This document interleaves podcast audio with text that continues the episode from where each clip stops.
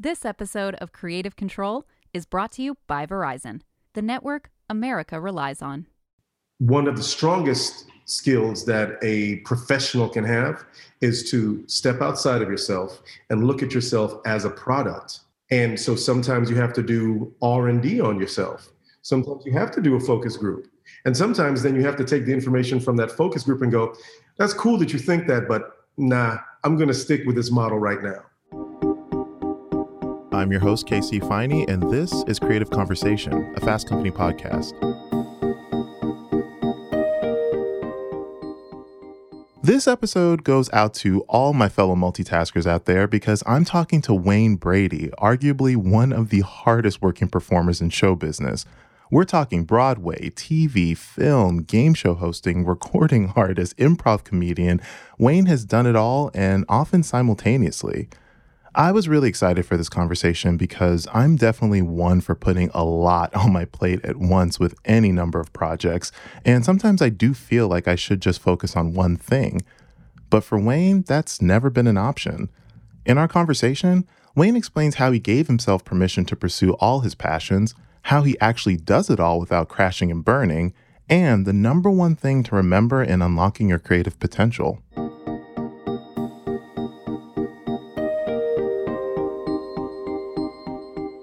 Wayne Brady, thank you so much for joining me. I really appreciate it. Thanks for having me. Oh, come on. My pleasure. I always like to start at the beginning with my guests and just get a sense of what pulled them into their craft in the first place. So for you, what sparked your interest in the performance space? Like how did you become the Wayne Brady that we know today?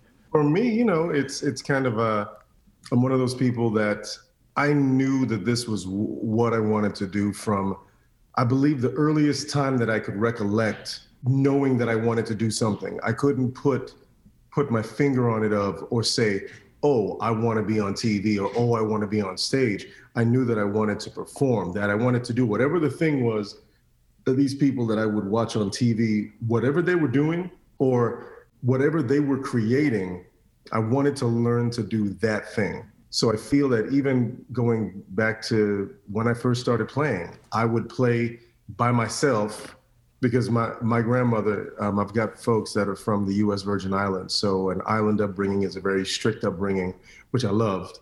Not at the time, but now as a parent, I'm like, Thank, thanks, thanks, mom. I never been to jail, by the way. Right. as a child of Nigerian parents, I can, I can, I can attest to that. I get it. I get it. Yes so so I played by myself a lot. So in that solo play, it forced me to be inventive. I would do these radio plays. I would read books that I was an avid reader. Still am. That's one of my saving graces when the world is too get too crazy is I throw myself into a book. And at the time, I would just read whatever was placed in front of me and I would try to do all these voices. And so my dad gave me an old school, which wasn't old school at the time, but a tape recorder. So I would tape myself doing all these voices and and visualizing the stories and playing both of the parts. But I didn't know that that was acting.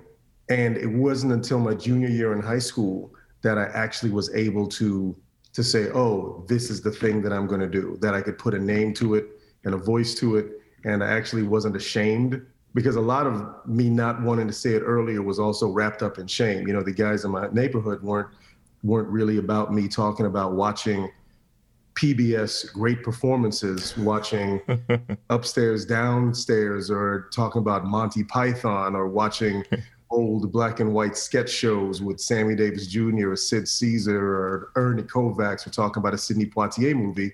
That really wasn't the thing. So I kept a lot of that to myself. Hmm. That's interesting. And I mean, I feel like what what was that moment like for you claiming claiming your passion in a way cuz I think I'm I'm so glad that you were able to to finally push that aside, push any doubt you had, any any worry of what other people would think and pursue what it is that you love. But I think a lot of people do get stuck in their own head, do get stuck in the perception that other people will have of them if they pursue this path. So like what was it for you that like what was that feeling? Like what was that moment where you were like, you know what? No, I'm just gonna go ahead and go and just and pursue this like with my full heart. Wow. It I'm trying to make it concise as possible because it's actually one day when I do my one man show, um, oh man, I'll really go into the whole thing. But I'll tell you in a nutshell, it was exactly like what I pictured life would be like when I first watched Fame. Oh wow. my response wasn't, "Oh, it's so cool to watch the singing and dancing." My response was, "Oh, those kids are having such a good time." What does that feel like? What does that feel like to be able to to stand in your lunchroom or in the theater and sing a song or what what is it like to sit down and somebody's playing the piano and you guys are dancing around or you can say something and not feel the weight of judgment mm-hmm. so when i saw so when i actually walked into a space that was welcoming of me that was my fame moment in my head i truly was like oh shit, I'm Leroy. Without the tight shorts and and right. it felt amazing. Uh, it, it, felt, but uh, you know that answer is is a little nuanced for for me in the sense of it just wasn't the fact of um, oh I was in a space that I could perform. There were a couple layers of I'm in a space that I can perform. I'm in a space that I don't feel like there's a thumb on my back because I was also in Air Force ROTC. Mm-hmm. So at that point, I was like, well, at least I can be in the military so I don't disappoint them um, and talk about wanting to be on stage. And, and, you know, there were very specific ideas, as you know, in the Black community in terms of, you know, arts and, and, mm-hmm. and my mom being from the islands and and her saying, "Oh, oh, oh, you're gonna jump on stage and dance, dance around like some auntie man and be like da da da da," you know. So cut so to you in kinky boots. i showed her. I know. so there's a thing of you don't want to disappoint your parents. Mm-hmm. You don't want to feel that weight on your back. And in my neighborhood, I always felt this distance. I always felt a little othered, mm. being someone who who early on, like I skipped from kindergarten to second grade, which I don't know if I would ever recommend to a parent to let them to let that happen, no matter how bright you think your kid is, because of the social aspect. Now, as a parent, I get the fact that socialization happens in tiers and needs to happen a certain way. Absolutely. Me and this one other kid named Artist Woodard is like, these are our future. These two black men, they are gifted. Y'all are not gifted. They're so gifted that we have to send them off to a to a primarily white school. And our artist was cool. Our artist, folks still liked artists, but that was the last thing I needed was another thing on top of having this accent from from my grandma and my mom and being looked at as different anyway because of the things I liked now you're to send me to the school and tell people that that I'm different. And so I didn't fit in with the kids at the elementary school there. I didn't fit in with my own peoples. So by the time that I'd gotten to where I was as a junior, I was like, you know what? I am ready to just delve fully into this because I'm tired of being judged and I'm tired of feeling feeling less than and small. So walking into that uh, classroom, um, into the theater and meeting Karen, who is now a lifelong friend, who who was my my the big theatrical influence, that changed my existence. Mm-hmm. So that's my superhero origin story. Man, and I'm telling you, it's not as uncommon as you think. Because like kindergarten oh. through fifth grade, I went to a predominantly black school, and I feel like it, I felt that feeling of other. Because I remember kids being like, "Oh, you're the Oreo. Like you talk white, you act white," and I'm like, "What does that even mean?" like I'm in third grade, like what? What does it even mean? Now, as adults, we can unpack a lot of the baggage and we get, it was like, oh, exactly. Oh, e- even in my own career, you know, once, once I started getting some, someplace and once I got whose line, being foisted upon the American people as networks do is like, you're going to like this person this week. I understand now how there, there were a lot of us that were super proud to have, have a brother on what, what was seen as this primarily white show. It was never said said that and and and I grew up watching Whose Line, so to know that I could break into that space, that was a biggie. So for as many people that went, "Oh, that's great." There we go. There were just as many cats going, "Exactly." Look at this right. Not thinking about all that is inside of it. Now I can go back and go, "Well, I get how representation wise, we, we sometimes feel that the things that we want or the people that we want to hold dear as soon as as everyone accepts them that they're not as as much for us. Mm-hmm. I don't agree with that thinking. I think it is small-minded and it locks us into a certain certain paradigm that Lord knows I've spent the past 20 odd years on TV trying to crack. But all that, all that went into that journey. Mm. and still goes into it, by the way. Of still, course. Yeah, still goes into it day by day in 2021. It still it still happens, but now I'm a vet, so I can handle. you have the tools. You have like you have the tool set to handle that. So many coping tools. Oh my god! I mean, you have to. You have to. And I think you know, for you, I want to know like what would what were those early years like for you, kind of honing your craft. Like once you really put your put your flag on the ground and said, "I want to do this." What was that like building out your your creative tool set? Like when it comes to acting, when it comes to improv, like how did you start really building that foundation to grow from? Building as soon as I hit the ground running. And here's the beautiful thing about being an outlier, because I'm gonna claim that I am an outlier for real. I've been doing this way more than 10,000 hours. Here's the thing I didn't realize that I was already preparing myself. All of that play that I did in my room, all of the books that I read, especially going into now as an actor and even coaching people sometimes and, and teaching improv and the philosophy behind it you are only as good an actor as you are filled with knowledge, mm-hmm. whether it be life knowledge or whether it be actual book knowledge that you've gleaned and things that you've absorbed. And I say that because you have to be a student of psychology. You have to be a student of your own psychology because I have to know that if I pick up this remote control and I put it down, if I have to do a scene where I'm just picking up a remote control, I have to do it naturally. So I have to absorb those things. I have to be able to look at characters. I have to be able to look at people, especially doing comedy. I have to be able to look at someone and go, oh, I can do that guy that I saw saw in line at the grocery store because it'd be funny. So I'm gonna do the hunchback and my glasses, the whole thing. So I've got to absorb those things, and I've got to read a book. Mm-hmm. I, I, didn't realize that up until that point, that's what I was doing. I was taking in all this information before I even knew what it was. So by the time that I hit the ground officially, when I did my first play in school, I was ready. And I didn't know that I was ready, but but I was ready. In fact, I was so ready slash cocky that I went, "Oh, this this is what acting is. I, am ready to be a professional actor." So I auditioned for my first professional play while I was doing the school play, and I got it. And I was like, oh, this acting. So now I'm doing a job. What? Really? This is it. Okay. Now you and I know it is not like that. No. I'm shocked. What was the play? Um, I did a uh, Raisin in the Sun at uh, uh, the uh, at the Edyth Bush Theater in Orlando. And oh, cool, so you weren't kidding.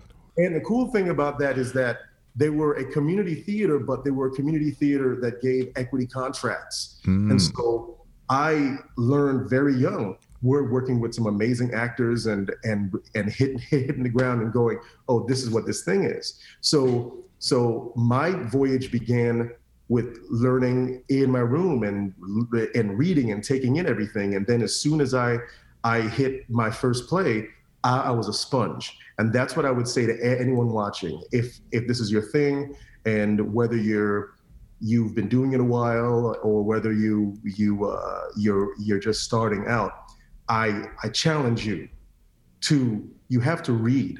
You have to absorb. You have to pay attention. You have to listen. You have to be a conduit of all this information. And i'm not saying that you have to spend all all day going i see it. I see it. I hear it. I am no, just be open.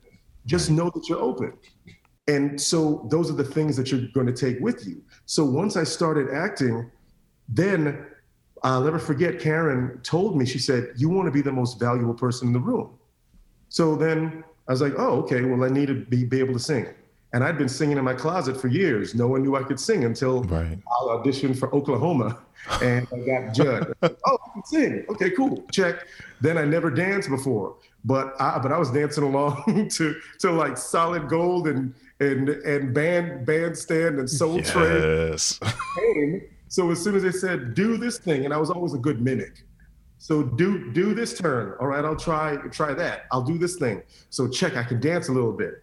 Then because I could sing, I could hear voices, and so I could start doing impressions. Mm. And I could turn those into characters. So each job that I got, I was very lucky growing up in Orlando in the late 80s, early 90s is when I started acting because there were lots of opportunities. I mean, that's why there's so many damn boy bands that came out of Orlando and a lot of Broadway stars because of the theme parks. So I worked at Disney, I worked at Universal, I worked uh, corporate dates for Universal and, and, Disney. I was a character. I started off as Goofy and Tigger, and then became a singer dancer there. And then I did, uh, did, singing dancing shows at Universal, and I was a Ghostbuster when when the park first opened up in the Ghostbuster show. Uh, I was a percussionist and I was a break dancer in the street crew. Um, We're talking range. This is range to go from. right? It's range, but it's also sur- survival. Right. Oh, I'm on my own. I got a gig. Um, I have to learn to do all these things, but it's absorbing all that stuff. Cruise ships. I, I never said no to a gig because I didn't know what the gig was going to give me. Whatever they asked of me, I wanted to be able to do. And so I embodied that yes and of the improvisational space. Mm-hmm. So I really attribute any success that I've had now in the subsequent years with everything that I did in Orlando for the first few few years because that set the stage. So when I hit Los Angeles, I was ready. I, I, moved out here with a group of friends that we had a theater in Orlando called SAK Theater, and we moved out here seven, seven of us, um, and we formed a group called the House Full of Honkies and we uh, used to do shows all around town. And we ended up at the uh, Acme Theater over on La Brea, and we had a regular run there. And that's when we became well known in the comedy scene around, you know, in the same breath as like Groundlings and 2nd mm-hmm. City. People would come out and see us, and that's when I got the audition for uh, Whose Line. And so, you know, like James Brown said, if you stay ready, you ain't got to get ready for every musical review that I did, for every show that I danced in in Las Vegas, and every um, impersonation show. Every um, I, was a lounge singer in Tokyo, and then I did did did sporadic TV and stage in the middle of that. Every gig, that's what made me ready. So when they said, "Hey, you want to audition for Whose Line?" I said, "Sure." Can you do this? Yes. Can you do that? Yes. Can you do this? Yes. Okay. Hire that was the pivotal moment after a couple years of no's. That that was my big yes. Yeah. I'm still stuck on House Full of Honkies. That's that is a name. I was the only brother. So I was gonna ask. Yeah. Oh man. I mean, hey, what are you gonna do? But I mean, the truth. I listen, and it got you. It got you to where you are now, and I love it. But you know, speaking of improv, I know you know that for me is I think it's the same for a lot of people. That's how we really got to know you through like whose line is it anyway? I mean, that's that was my first real introduction to you. And mm-hmm. so and it's interesting because I actually did an episode of this podcast a while ago about really breaking down the science behind uh, how improv improvisation is great for creativity because you know people have done studies on this about how you know they've they've they've scanned brains while people are like playing music, like just improvising jazz, like you know, in in like this machine, and they see that there are parts of your brain like where your inhibition is like lowered, and that just makes you feel less less self-aware, less conscious of something, and you you're allowed to just let go. And so for you, what were what did you learn from improv? What did you learn from? Because I know like even getting on the show is such a grueling process for a lot of people. It's just so mm-hmm. much of like that that process of like vetting and casting is like really intensive. So from that experience of of improv like what would you say you walked away with it? Like what like what did you get from that process? Because it is i think it's improv is so valuable to the creative process in general. I walked away with a uh, superpower that i didn't know that i had to the degree that i had. Hmm. because in, in that group there were seven of us when when we moved out. You know we all have our roles I would say that my my role is yeah. I think even at that point, I was always good at musical improv because I'm a songwriter, and music is just it touches a certain point in your brain. You know, like talking about those scans. Um, I did one once. Oh. And it was a thing to see see the results. You know, those same areas are highlighted when when you lie. Oh well. I mean, that's what it kind of is. I mean, you are technically like you're making something up. right. Like you have to be able to pull pull these pieces of information to form a fabric of imagination. Mm-hmm. So I was always good at the song stuff, and I could do characters. But in the group, I would lay back in the cut because it it wasn't my group. These guys wanted to be Second City. They mm-hmm. wanted to be SNL.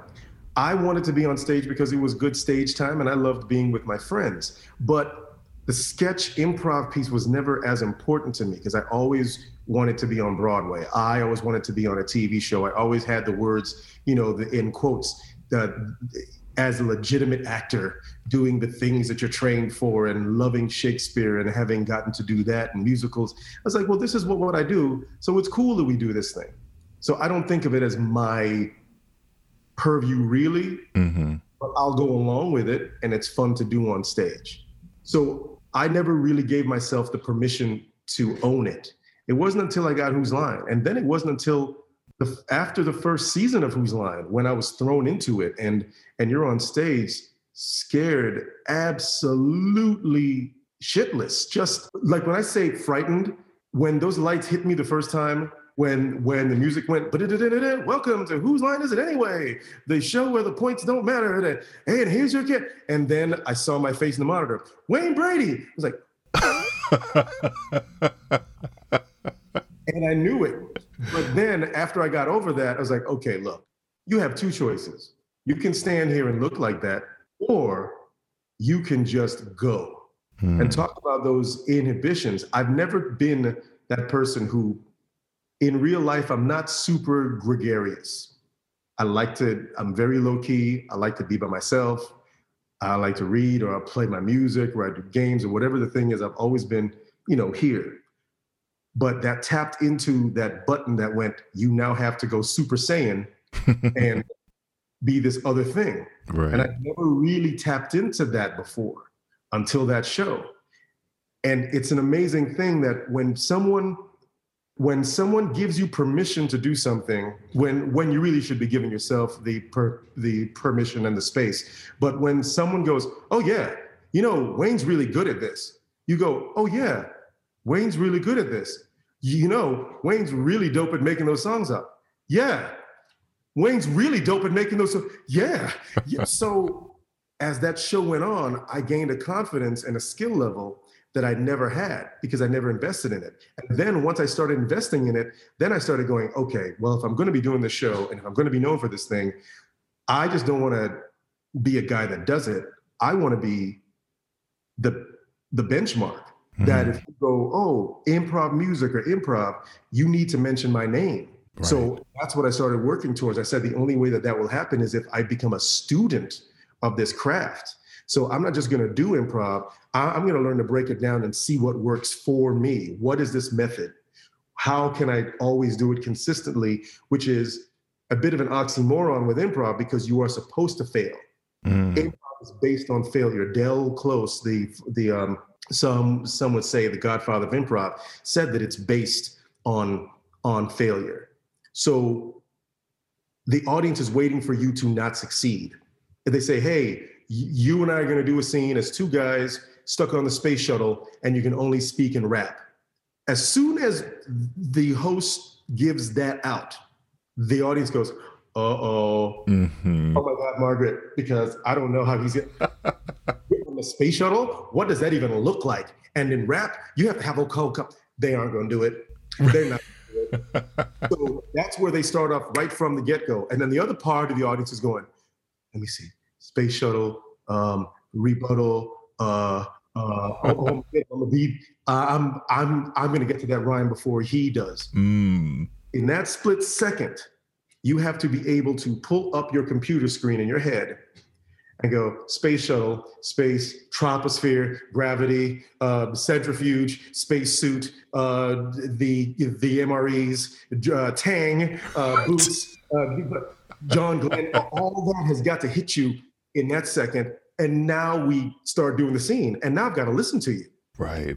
So it taught me all of those skills that you sometimes do innately, but I would try to sit as I'm doing it, I'm going, okay, this is what I'm doing. This is why I can pull that word and make this thing happen. Okay, I've got a rhyme towards the end of the joke. So if I'm doing a hoedown about a woman, um, they they say that uh, that it's about a cobbler. Um, so what's okay? Okay, about what what what what uh, shoes? I gotta do something something about shoes. I got four lines to get the shoes. I'll set it up. Oh oh, like Jay Jay said in that one song, you know about zapatos. It's zapatos. That's actually the Spanish word for shoes. I'll make my song about a Spanish chick named Rosa. Rosa couldn't. I got it and then that that's the process that has to happen so I, smoke would be coming out of my ears at that point because I feel like my brain cannot process like that. Oh, smoke was coming out of my, my brain, but you just couldn't see it because I was moving too fast and dissipating smoke. Um, Im, improv is a controlled free fall, and and you're going to land at some point. It, it, all depends on how you land, mm-hmm. and that's the that's the methodology that I've adopted. And now that I've reached a point where now at this place in my life, I have a, uh, we, my production partner and I, you know, we're starting, we just had a show on for a season called Wayne Brady's Comedy IQ on a smaller network. And it was basically a boot camp for kids because I've always said that kids, think, thinking back to when I was a kid, kids have the most facile ability to play. What age do you lose that ability to play and say, I can't? Right. How can I help these kids learn to fire all that off? And I can show you, the viewer, the process that I was just walking you through. I taught it to them. Mm. This is how I'm going to teach you to do a song. This is how I'm going to teach you to walk into a scene. This is how I'm going to teach you to do all of these things. And our first season was successful. And I used it as a blueprint because eventually now I'm pushing it out because I, I want to be able to work with corporate brands, mm. and I want to also be able to work in the community of of to be able to go into to places where maybe there are not a lot of brothers and sisters doing improvisation. Right. And I wouldn't expect someone maybe from, you know, not to sound sound dismissive or weird, but you know, Jim from Second City, who's never stepped in a hood to go, hey guys, I'm I'm gonna teach you zip zop. It's an improv game. If I were one of those kids, I would look at him like, you need to get your behind and turn. So I'd like to be that bridge. Right. Because my aim is to show them that just like you like your favorite rapper because when you hear him freestyle, he's making those he or she is making those connections mm-hmm. and story tell right off the top of, of their head let me teach you those skills because ultimately those skills can do for you what it did for me and it did it for me as an adult yeah. it gave me a sense of confidence it gave me the ability to speak in public without fear there's a certain thing that i have that i know if you throw me into any situation I will something will come out of my mouth. I, am always going to promise that it'll be the most brilliant thing. I was going to say what, what exactly will come out. But something will come out of my mouth, and the best thing is, I now have a, a confidence that something will come out of my mouth, and maybe the first thing won't be the best thing, but that second and third thing, oh yeah, oh, yeah. right. So, so those are life skills being being able to do improvisation has taught me life skills. It's being it's taught me to walk in my own skin. Being one of the improvisers of color that that has a notoriety has taught me to walk in my own skin, to claim something. Mm-hmm. There was a time when people would say, "Oh yeah, you know Wayne Wayne is the improv guy from that show." I was like, "No, no, no. I'm more than just the improv guy. You need to cut that out right now." Hmm. Always trying to to, to bob and weave so that I can't be defined or pinned down. And in doing so, sometimes don't push away your greatness. Yeah. Own it. So instead of going, no, no, I don't want to be known as that, go, thank you. But here are the nine other tools in the toolbox in, instead of pushing away acknowledgement of this thing. Right. Because at, at the end of the day, it is a skill. It is a hard earned skill. It is a creative muscle that has to be worked and nurtured. And it's valued by some people because not everyone can do it. Right. So to be able to go into a school where they haven't been taught that in their theater theater class and say, I, I want to give you this gift. Um, I want to help you be able to walk in yourself because you you can think this way. you can think on your feet, that that's a joy. So mm. that's part of where I'm definitely moving moving my life and my career to right now. We're going to take a break, and when we're back, Wayne explains how he manages to do so much without burning out and how he breaks free from creativity paralysis. This episode of Creative Control is brought to you by Verizon, the network you can rely on for your phone and for your home internet. Find the plan that's right for you at verizon.com. There's so many amazing multi hyphenates out there right now, but I think it's very easy for the audience to always see you as that one thing, especially if that was like the big thing that you kind of broke broke into the industry with. Because you know, I'm, I'm sure that there are still some people who don't know that you had, you know, a really good R&B album, like a long time coming. It was really good. There's a lot of people who don't know that who may not know that you do, you know, amazing like spots on TV. Like I feel like there's some people who just know you for like one, like just oh he's the host, oh he's improv, and so how do you? I guess like how do you work around that in your head? I want to hear a little bit more about, you know, how do you process that? And did you ever feel pressure to pick something? Because I think some people would say like, you know, why can't you just like focus on that one thing when you're, you know, you're so spread out in such a good way. I think it's a great thing, but did you ever feel that pressure to just pick quote unquote pick a lane? Never, because the hmm. thing is, and this is a lesson that like at the beginning of the conversation I said said that it's a thing that is still going and still learning and still e- evolving. I'm 48 years old and I've been on TV since I was 26 and I've been acting since I was 16. And I've been hearing the same thing all my life. But my answer to those people that say, well, why don't you just do one thing? Or an interviewer that goes, okay, Wayne, if you had to pick one thing to do, no, I wouldn't. But if you, no, I wouldn't. Because the answer is, if I were to pick one thing, and I'm looking at myself objectively, which you have to do in your business and i'm sure that you you in your business i think one of the best one of the strongest skills that a professional can have is to step outside of yourself and look at yourself as a product.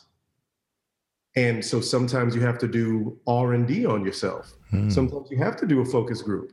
And sometimes then you have to take the information from that focus group and go that's cool that you think that but nah I'm going to stick with this model right now. So, in building this performer that is Wayne over all these years, the thing that I've learned is if I were to just pick one like you say, ma'am, from from this magazine. I was gonna say, don't put it on me. I wasn't asking you to pick one. so let's say that I just I'm just gonna do X. Then you would never have known me.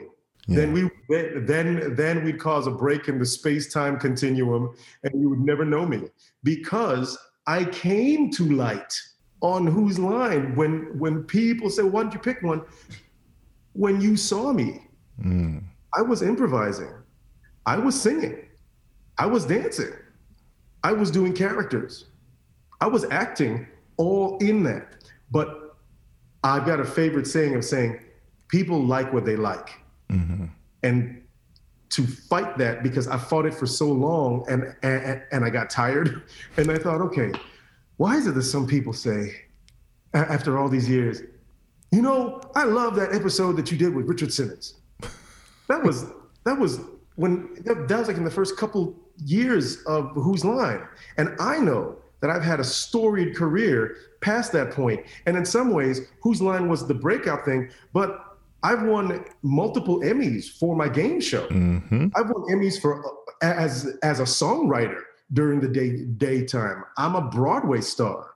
I've done things. So, but that one person, that's the thing that they know. People like what they like. You can't be angry at it. You have to accept the fact that okay, that's the thing you saw, and I'm in that block for for you. Thank you. That's what I would say. That's why when you see a sitcom star from the 90s or somebody get mad when when they're they're they're approached and I get it. That's unfair. It sucks. You know, I look at someone like just off top of my head, like Jaleel White or Alfonso mm-hmm. Ribeiro. I know both of those cats. So smart, so good at what they do. Alfonso is an amazing director. Mm-hmm. Jaleel is a writer. They're both brilliant comedians. But because they came into our homes and our hearts, they will forever be Urkel and um, and Carlton. Mm-hmm. no matter what they do, and they've both done a lot, especially Alfonso, done so many things. I've always found that unfair, but I get that people like what they like. So what what I so the thing that I do to avoid that syndrome is I accept it and go, I'm so glad that you love Whose Line and you love that thing. Also, try watching this. Try watching that thing. Or because I'm not going to hit everybody up on Twitter that says that because I got stuff to do, just keep moving and accept the fact. Go, you know what? That's pretty cool. That's that's cool that someone has rocked with something that I've done for so many years and they like that thing. And I'm blessed more so than some of the people that find themselves in in that spot because I've kept it moving because I am a multi hyphenate. I I could have been pigeonholed right after whose line is it anyway ended the first time and just stuck there. But I was able to go off and do and be blessed to do so many other things that were creative. But I did that because I had to be the motor that kept me moving so I wouldn't get stuck in you know amber for mm-hmm. for their their vision of what my career is right. and at the end of the day i am the person responsible for that i need to keep it moving always that's why i'm always doing something else that's why i can't stay in my lane because as far as i'm concerned i'm on a four lane highway and i'm going to take up every single lane when it suits me because right. that's how you know me whether, whether you know that or not Right. And to jump on that metaphor, how do you keep everything from crashing together? Because I think one thing that is always worth mentioning is that so often you're doing all of these things, you're doing multiple things at once. Like you have a hosting gig, like, you know, you may have, you know, when Broadway is open, yeah, yeah, open again soon. Like, you know, doing a Broadway show, you're doing like this, you're doing you acting gigs. Like there's so many things happening at once. And so for you, how do you successfully juggle all of that?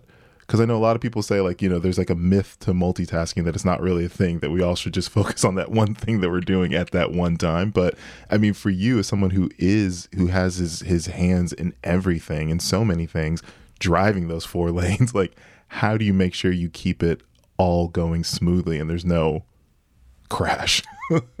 well, I think because I'm lucky enough that each thing is so different. Hmm and true, maybe you can't multitask specifically, but I do think in life, I'm so lucky that so many of the things that I love to do have some common thread, even if they're vastly different. Okay, so the year and a little bit ago, when I won Masked Singer, I was doing Masked Singer and rehearsing for that during the day and then shooting. And I was shooting Let's Make a Deal at the same time. Hmm and I was doing touring dates. And how do I do it at the same time? I mean, to, to me, it's a very simple answer. You make it work. You're lucky if you have a job. To have multiple jobs, you make that work. You make your team make it work for you. And you, as as the individual, you set your mind right because it's a blessing to be able to have those mul- multiple opportunities. So, and I love it. I love the fact that I was singing and doing this thing and it was a secret. And then I'm going to do Let's Make a Deal. And then right after that, then I went to go do Black Lightning and I'm a superhero mm-hmm. and punching out people and flying and levitating. And then, and then I come back to Let's Make a Deal. And then I'm releasing my single and doing that. That's what I thrive on. That flashback to that young Wayne sitting in his bedroom in Tangelo Park, reading books and, and tape, tape recording himself. That was his dream so the multitasking is not an issue for me. I think the only thing that makes it ever an issue is time, actual allocation of that one one resource. But if there's a will, there's a way, and sometimes it works out. I mean, I'm lucky enough that even during this pandemic, I was shooting things and doing commercials out, out of my own house, and I shot my my piece of the BET Awards here when I did a Little Richard trip tribute. Mm-hmm.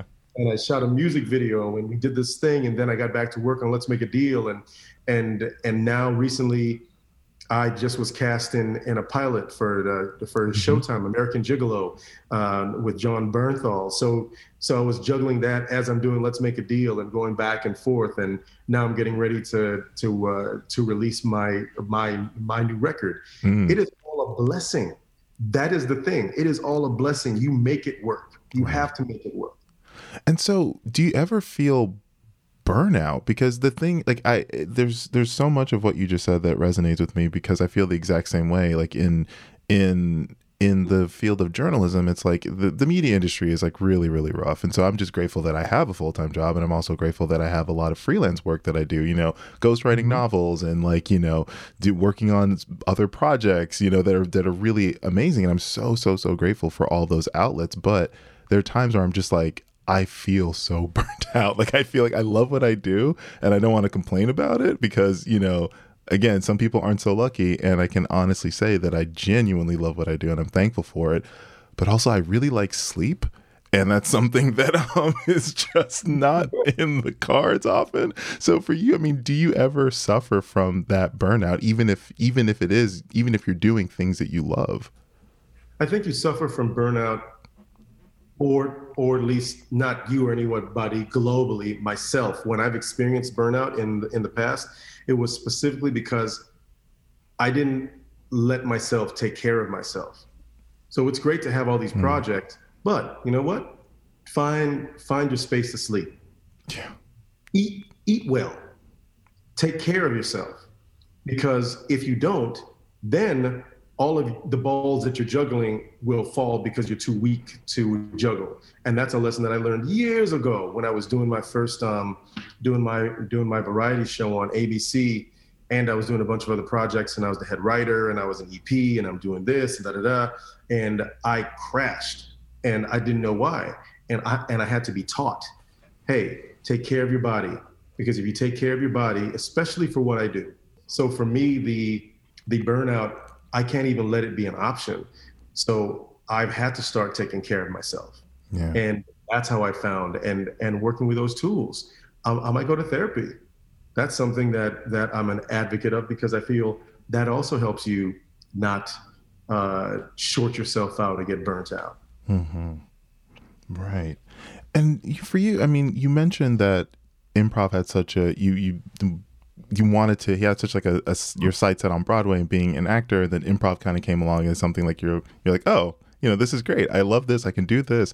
I mean was it the same for hosting? Because i feel like in parallel to like improv we also know you as this as one of like the greatest hosts of modern time. I mean you've done so many hosting gigs. You even have an, one coming up like game of talent. So it's kind of like for you i guess like what what about hosting like really connected with you because I feel like you've really made it.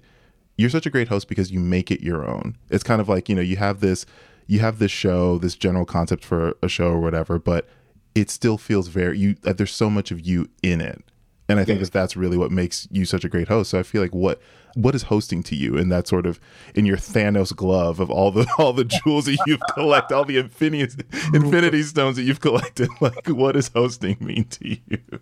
Hosting you know it's such an interesting thing because I, I, was thinking about this yesterday randomly for, for some reason. I just like the improv thing i ran away from hosting as well because i didn't look at it especially when i started hosting when i started hosting my talk show back in two, 2001 i never wanted to be seen as just a dot dot dot. Mm-hmm. never wanted to be just a. So when the show was doing well, and I was like, oh no, folks are going to look at me as just a talk show host because then the rules were a little tighter. That if you were doing a show or doing what, that's what you did. You can't be on other shows. You can't do things. And and then Lord forbid, like when I jumped forward to when I did my first game show, don't forget the lyrics. Mm. I know that I was that at first there there were a couple other black comics that wanted to clown and had something to say about ah corny and hosting a game show. All I have to say to that is, if you look a few years later, especially after the reboot of Let's Make a Deal, when it was proven that this could be a valid thing and it was a moneymaker and da da da. Look at the game show hosts on TV and, te- and tell me how many brothers are doing that job. Yep. So that was a really interesting thing. I tried to run from it at first, but but I realized that what makes me, I, I think I'm a good host. What makes me a good host is is what you just said. I make it my own. I'm not trying to be a host. I think as soon as you try to be a host, you're a bad host, and that's what I ran ran from. mm-hmm. because I, I, feel it's the same thing. As soon as you try to be, I'm a journalist. right. then you're a bad journalist.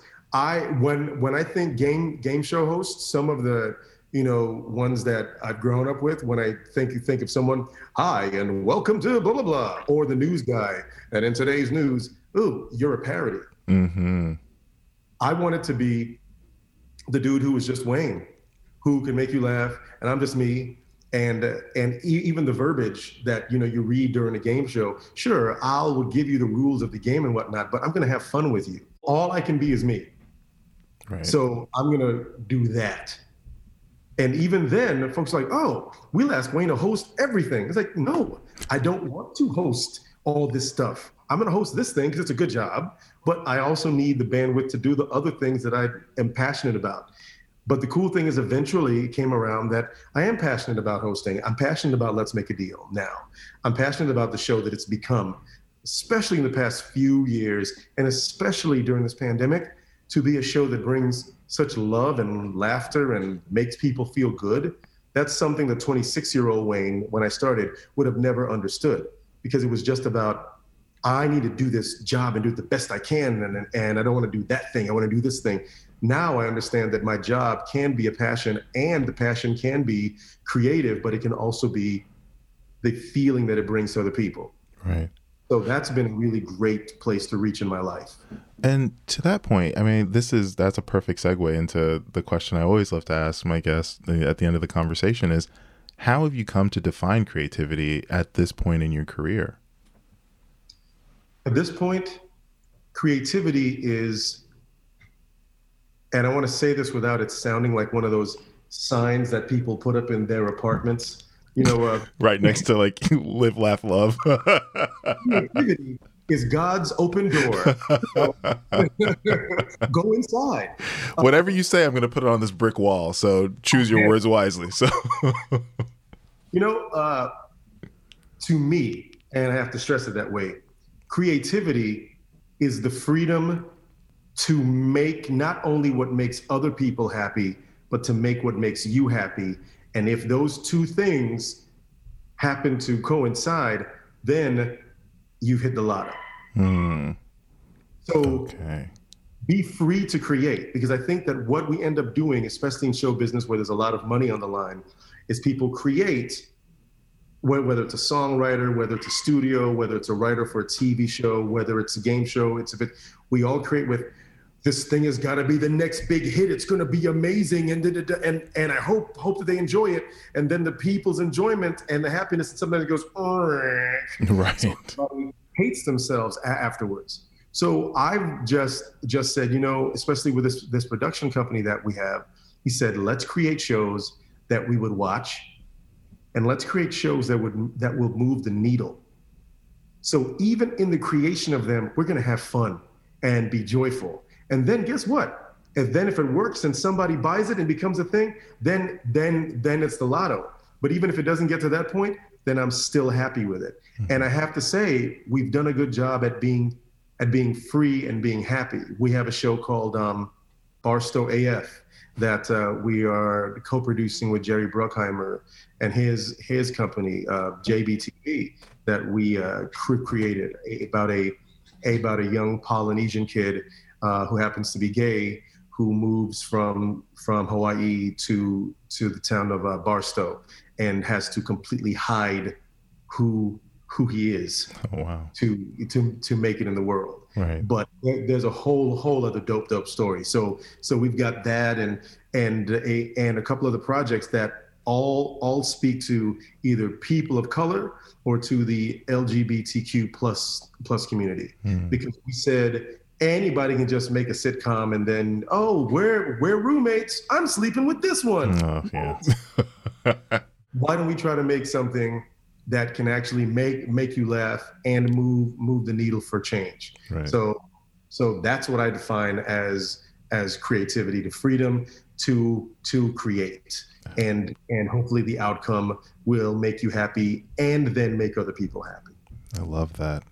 The the freedom to create. Yep, I'm gonna stencil that on this wall. Thank you so much for that. I was looking for some words of wisdom. Wayne, this was wonderful. Because you've got to give yourself the freedom, right? That, there yeah, you go. You, you have to say yes, you can. Because if not, because I did that for so many years. That's why I like TikTok. Yeah. Because I know, know the wrapping up, but I'll say that's why I like TikTok. Because for so many years, I looked at YouTube creatives mm-hmm. and people on other platforms are like, that's not real creativity because you're not on a network. you have to you have to write up the outline and then we have to pitch it and then it has to be bought and then it has to be this and we have to blah blah blah blah blah. Meanwhile, cats at home are like, really? Hey, me and my three friends, we just wrote this show in my backyard. Here, here it goes. Cut to 17 million people later liking it. Mm-hmm. And we go, oh, because they gave themselves the freedom to be creative and just go. Right. That's what I started doing. That's why I like TikTok. That's why I like Instagram. I said, you know what? I want to do a video right now in my sweats and do something funny or sing a song. I don't have to ask anybody's permission. I'm just going to do it. And then it ends up being the best version. The first draft of your TikTok or the first draft of your script, the first draft of a sketch, the novel, it's going to suck unless yes. you are some otherworldly genius. But you'll never get to the version that is good if you never do the first one. And I found myself paralyzed for a few years. Even as a songwriter, I didn't make music for years because it's like, well, no one wants to hear my music and I don't know if I can blah, blah, blah, blah, blah, blah, blah. So I wouldn't give myself the permission to be open and write. Hmm. I wouldn't give myself the permission to have fun. And then doing improv on tours stopped being fun because I wasn't giving myself the license to being fun. It was just a job. And I couldn't find the joy in it again. And once I locked in and found that joy, everything became joyful. Hmm. So if I have to impart one word of advice to anyone watching, you have to let yourself have fun. You can't wait for for the creative police to come knocking at your door and tell you that you can. You are a free citizen. Go. when have the police ever said anything free? But that's fine. we won't go there. That's okay. But I completely agree. This has been such a fantastic conversation. I I'm not even kidding. Like I I feel like I'm because I like to. Uh, most of these questions, it's like, oh, you know, I'm kind of asking for a friend, but I'm really asking for myself because, like, you know, like that's that's why I love doing this podcast because it really is like an exploration of all the things that I'm trying to work through, you know, as as being a quote unquote creative in the modern age. So, you know, to to to hear all these pearls of wisdom from, you know, the like a veteran, the master, I really I I really, really appreciate it. So thank you, Wayne. Oh, oh, it's my pleasure, really. Thanks for listening to Creative Conversation. Be sure to leave a review with any comments or feedback you have because I love hearing from all of you. And make sure you subscribe so you don't miss an episode. See you soon.